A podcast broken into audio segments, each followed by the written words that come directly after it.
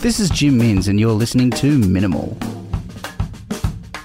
My guest this week is agroecology scientist, farmer, and author Anika Molesworth. I'm here with Anika Molesworth, the author of Our Sunburnt Country, which is available in all good bookstores now. Anika, thank you for joining us on Minimal today. Thank you so much for having me on the show, Jim. Uh, I just wanted to start off, first of all, congratulations on your book. I very much enjoyed it. And I wanted to ask you, before we get into the nitty gritty of the book, what is your writing process? I wanted to geek out on, on that a little bit uh, before we get started. Are you a get up early in the morning kind of a person and churn through pages, or are you big on outlines? What's your process? Well, I mean, it was very much a learning experience for me because this was my first book, and so I sort of learnt on the fly. But my process was during writing to get up early. I go for every morning. I go for about an hour long walk into the paddock with my dog, see the sunrise, and I think you know during that sort of meditative walk um, out there in the natural world. I'm sort of mulling over ideas of what I want to put on paper that day. And then I get to the computer and I am I'm solid at the computer until, you know, mid afternoon. And then by that time, you know, my brain is fried and yeah. get back out into the paddock. Beautiful area to write in, I imagine. Is it Silverton Broken Hill area or am I off the mark there?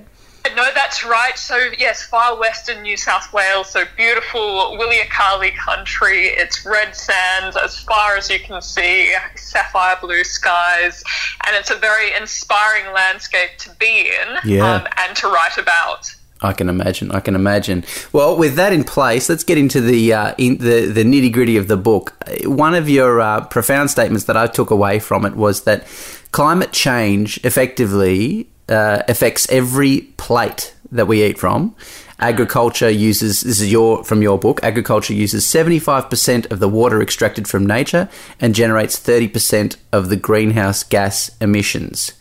So, based on that, um, your whole philosophy towards agriculture is to change the narrative around how we produce, if I'm not mistaken.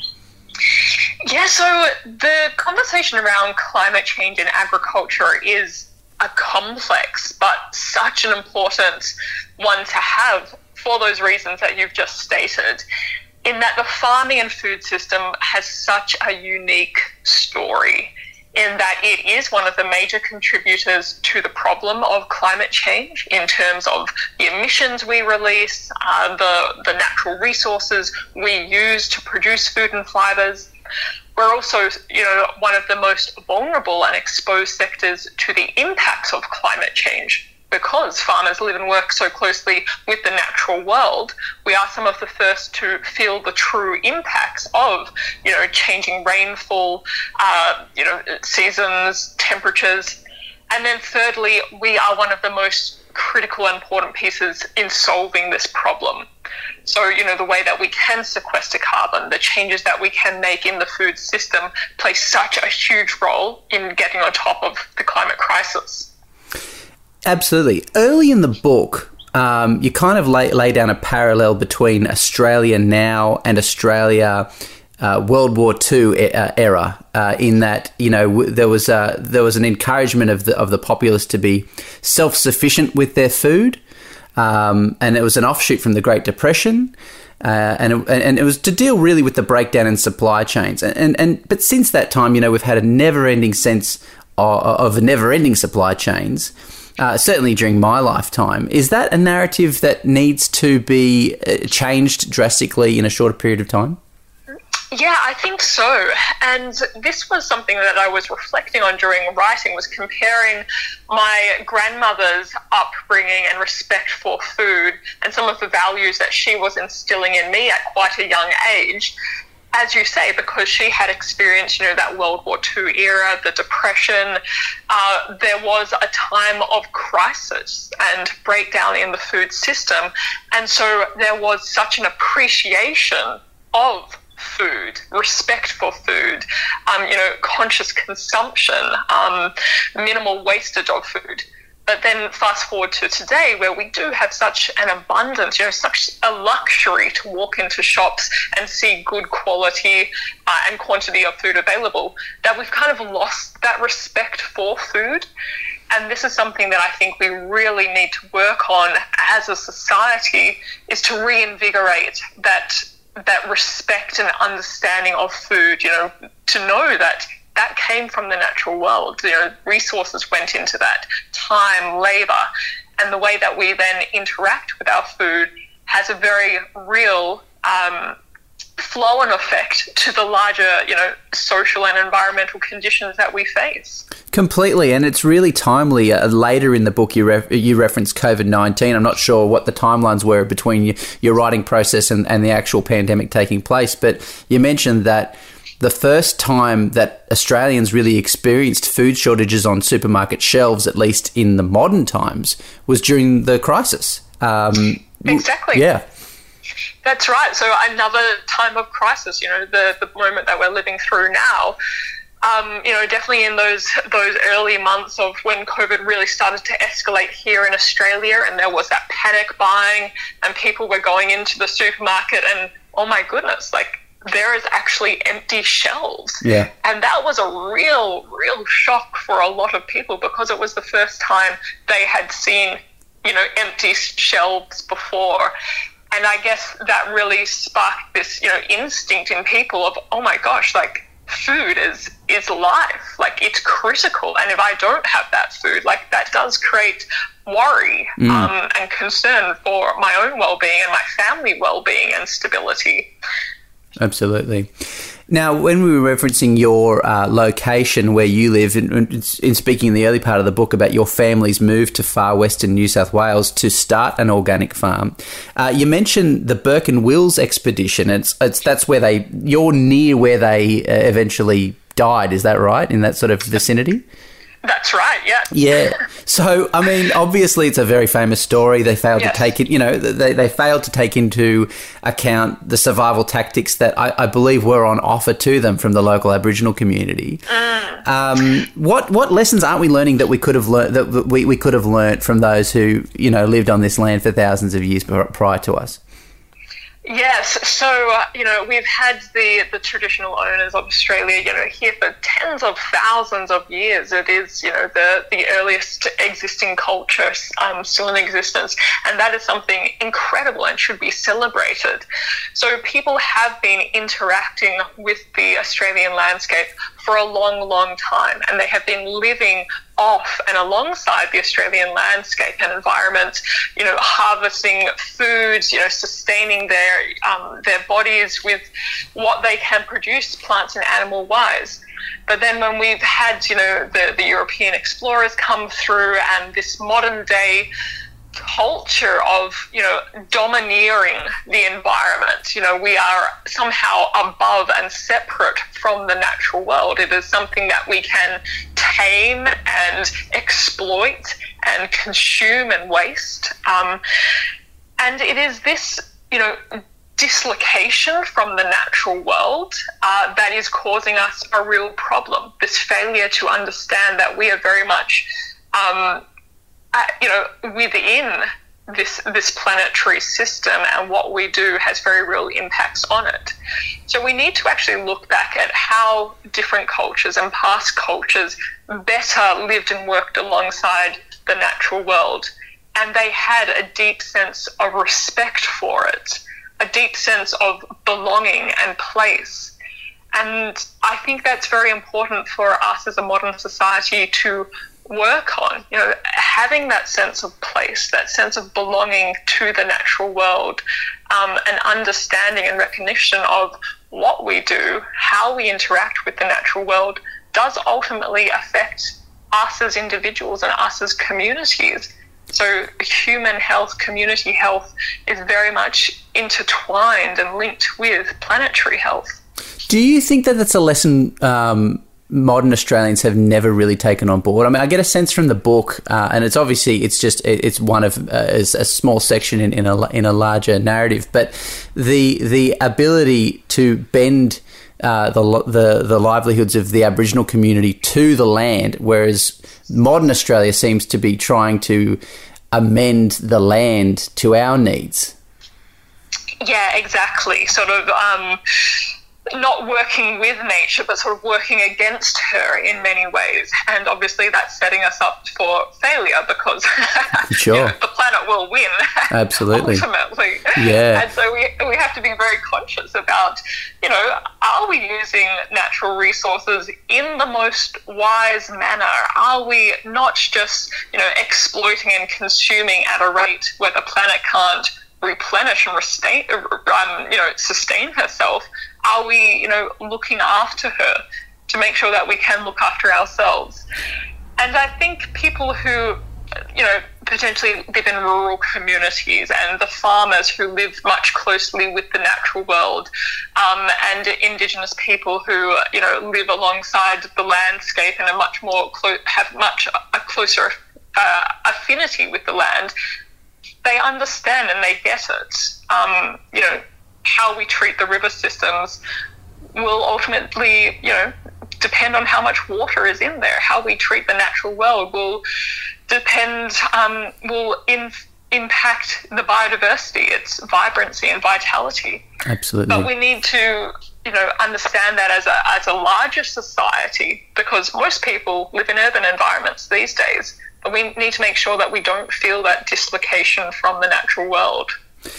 I wanted to mention, uh, based on that, the idea of a shifting baseline theory that you mention in your book, yeah. uh, which for listeners effectively means generations to come being born uh, to a world where the disintegration of ecosystems is the norm. And so you're not used to a, a, a lush, flourishing river system, for example. How did you come across this theory? And uh, how is, do you believe your book is a fight against such a proposal. Yes, and again, this sort of goes into the observance of timelines and actually looking back, you know, to the past um, and having appreciation of how quickly, how rapidly things are changing around us and at such a magnitude. I was having a conversation with um, my partner's grandfather, who's in his 80s, and we were talking about the the local river system, the the Barka River, also known as the Darling River mm. in far western New South Wales. And he was telling me that as a child, he would go down to the Barka Darling River and it would be crystal clear waters. And he would sit in his tinny boat and he would see meter long cod, you know, swimming wow. up the river and amongst the roots of the river red gum trees. And nowadays, when I go to that same river, to that same location, it's a it's a murky brown yeah. river. You know, at times there is no water in the mm. river. Um, you know, rewind a year or two ago, there were mass fish kills. There are millions of fish lying bellied up, and it's hard to even visualize that river that he witnessed at my age. Mm. Um, and that was such a short time ago, such a short time ago. Yeah. So effectively, you you are even a, a product of this shifting baseline theory. Exactly, exactly. And so, as you know, the new generations like come into these landscapes and see it in the state it is, we consider that normal. We yeah. think that this is how it should be. And it is not until we listen to the stories of past generations or we, you know, observe the scientific evidence of how it has been, we go, oh my gosh, like it has radically, radically changed. Um, yeah. And in most instances, it's not changed for the better, it's changed for the worse. It's a degrading environment around us. And we need to stop and take notice of that, understand the magnitude and the rate that has occurred, and then ask ourselves well, where are we going? What do we want it to look like in 10, 20, 50, 100 years' time? And how are we going to work towards that? Well, the great thing about uh, our sunburnt country is uh, obviously you're a scientist uh, as well as a farmer, and, and, it, and it highlights a lot of. Um, uh, a lot of where we're going wrong in our practices in, uh, in, in industrialization is done to the world, but you do present solutions, and uh, we want to get to them uh, in more depth according to your chapters. But I just wanted to uh, gauge your thoughts on you know, um, the unsustainable nature of farming practices on the environment, you know, through methane and other gases that are produced by farm animals. Is there an argument? I'm not sure, even sure if you're aware of this, but is there an argument of these new? Have you ever heard of these genetically grown meats that are used as meat substitutes in fast food restaurants like Burger King in the in the United States? Is is there a future there where these lab grown meats uh, uh, can uh, become a more sustainable option for those who can't live without? Yeah. So um this is the thing with climate change because of the, the complexity and the magnitude of it is that there's not going to be one or you know just a few solutions it's right. going to be many many solutions to help tackle this problem sure. and we need to be innovative we need to be creative and working out you know what uh, as individuals and communities we can do to embrace certain innovations that will help shift the trajectory yeah and some of these um, yeah, lab grown meats. No, I mean, it's weird, but it's probably. I think that's what I mean. Yeah. Yeah. Um, so there are there are meat substitutes, of course. Yeah. Um, there are you know faux meats. I guess you know they use lentils or you know plant products to make them a similar texture and flavor flavor of meats. Or there are there is actually you know cell based meats that are grown in a controlled environment. That's what I mean. Yeah, those ones. Yeah, they seem to be a big hit. Yeah, um, so that's obviously um, the cell-based technology is is quite a, a new and emerging uh, area mm. of research, and so it will be really interesting to see how that develops in the future and how it is supported and encouraged by us as communities. Yeah. Look, um, as well as you say, I mean, the innovative measures to make food more sustainable. You say towards the end of your book um, that uh, such uh, the ability to farm uh, eff- efficiently and, and, and environmentally friendly can lead to a new revenue stream for farmers because local restaurants find that type of uh, practice more desirable. Is that correct? Well, that's right. I mean, as people become more environmentally conscious and concerned about climate change, many people are actively looking for products, goods, services which align with their values, which have lower carbon emissions. And people who can financially support those developments often are willing to pay a few extra dollars if they think that this goods or service aligns with their values. So, as a farmer, if one can produce food and fibers um, and you know, have proper certification and you know monitoring systems in place to say yes, you know, I am carbon neutral or I am pro biodiversity. Uh, that can actually add value to your product. And that's something that we really need to get better at here in Australia is, you know, better labeling systems, better tracking, celebrating really good produce um, in a in a way that is you know financially supported. And I think this, and I talk about this in the, the book also, is properly compensating farmers. You know, when we walk into a supermarket and we choose the food, you know, are we actually putting our money towards products that are doing the best for the planet? And are we encouraging this as a society? Because if we see advertisements on TV going, you know, food prices are down, down, down, you know, you should want the cheapest possible food. Mm. Of course, that's going to damage the food system and limit the farmer's ability to properly look after the land. Mm. So, as consumers, we have to be very conscious about, um, you know, financially supporting good behaviour and giving farmers the financial resources to adapt and change practices as the climate demands. Your inspiration was the film An Inconvenient Truth.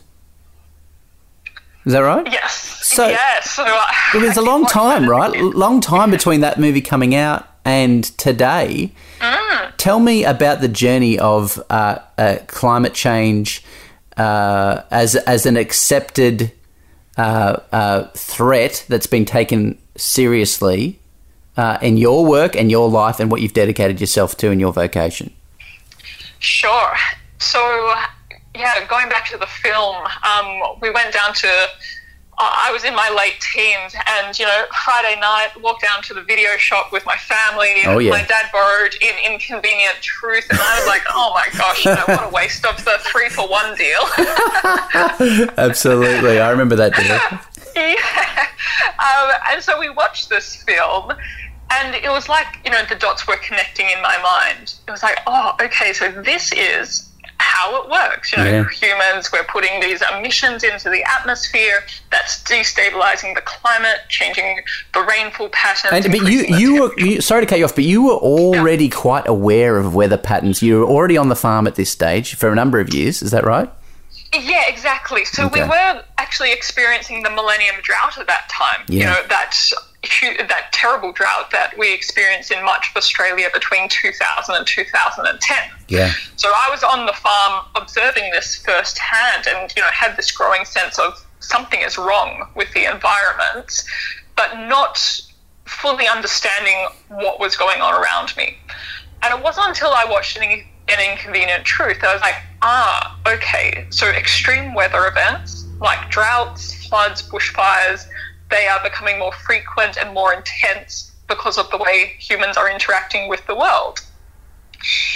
So that film really sort of solidified what climate change was for me. And from that, I then started really doing my own homework, research into what this meant for farmers now, but what it means for the next generation of farmers. You know, people like myself who want to take on the family farming business that knows we've got some really big challenges, you know, in front of us.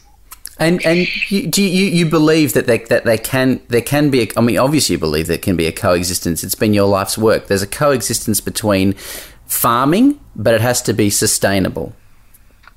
Oh, absolutely. And you know, I I am so proud to work in the farming community for so many reasons.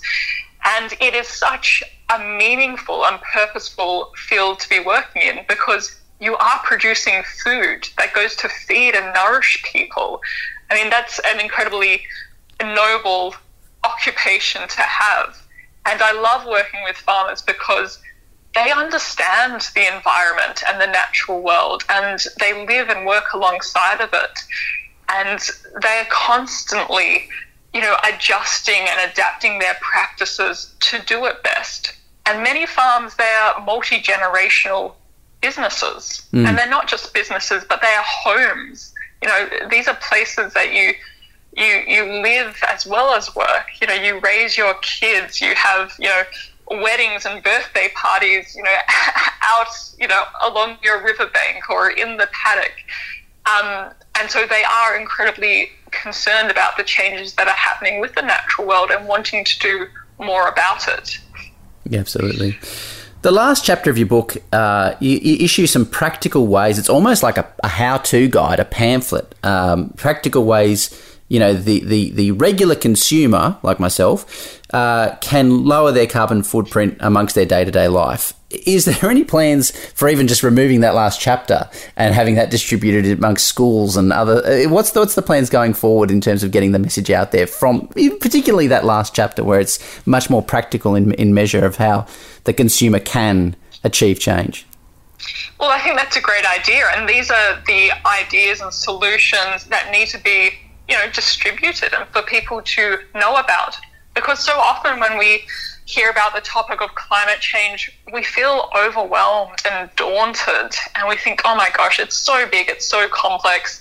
I'm going to sit this one out. You know, mm. someone else will do something about this, but it, it's not my issue." Mm. And we need to flip that because this is all of our issue. As you mentioned at the start of this podcast, climate change affects every meal on every plate. So everyone is impacted by this issue.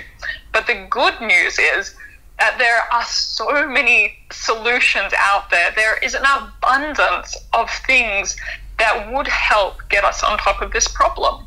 And it is across all aspects of our lives. You know, the way we transport ourselves and goods, uh, you know, the way we consume energy and the sources of those energy, the way we eat food or waste food, um, the, the ways that we, you know, support and encourage certain um, products or businesses or you know vote for politicians and have you know those policies and strategies put in place as nations that all influences the outcome of our planet. What about stories anika? I mean like you're also a storyteller you're a writer. A story's the key? I mean is that is that what shifts you know is that is that the hidden the hidden power to changing perceptions on on how we live our lives it definitely does help because we have had climate change science at hand for decades. Mm.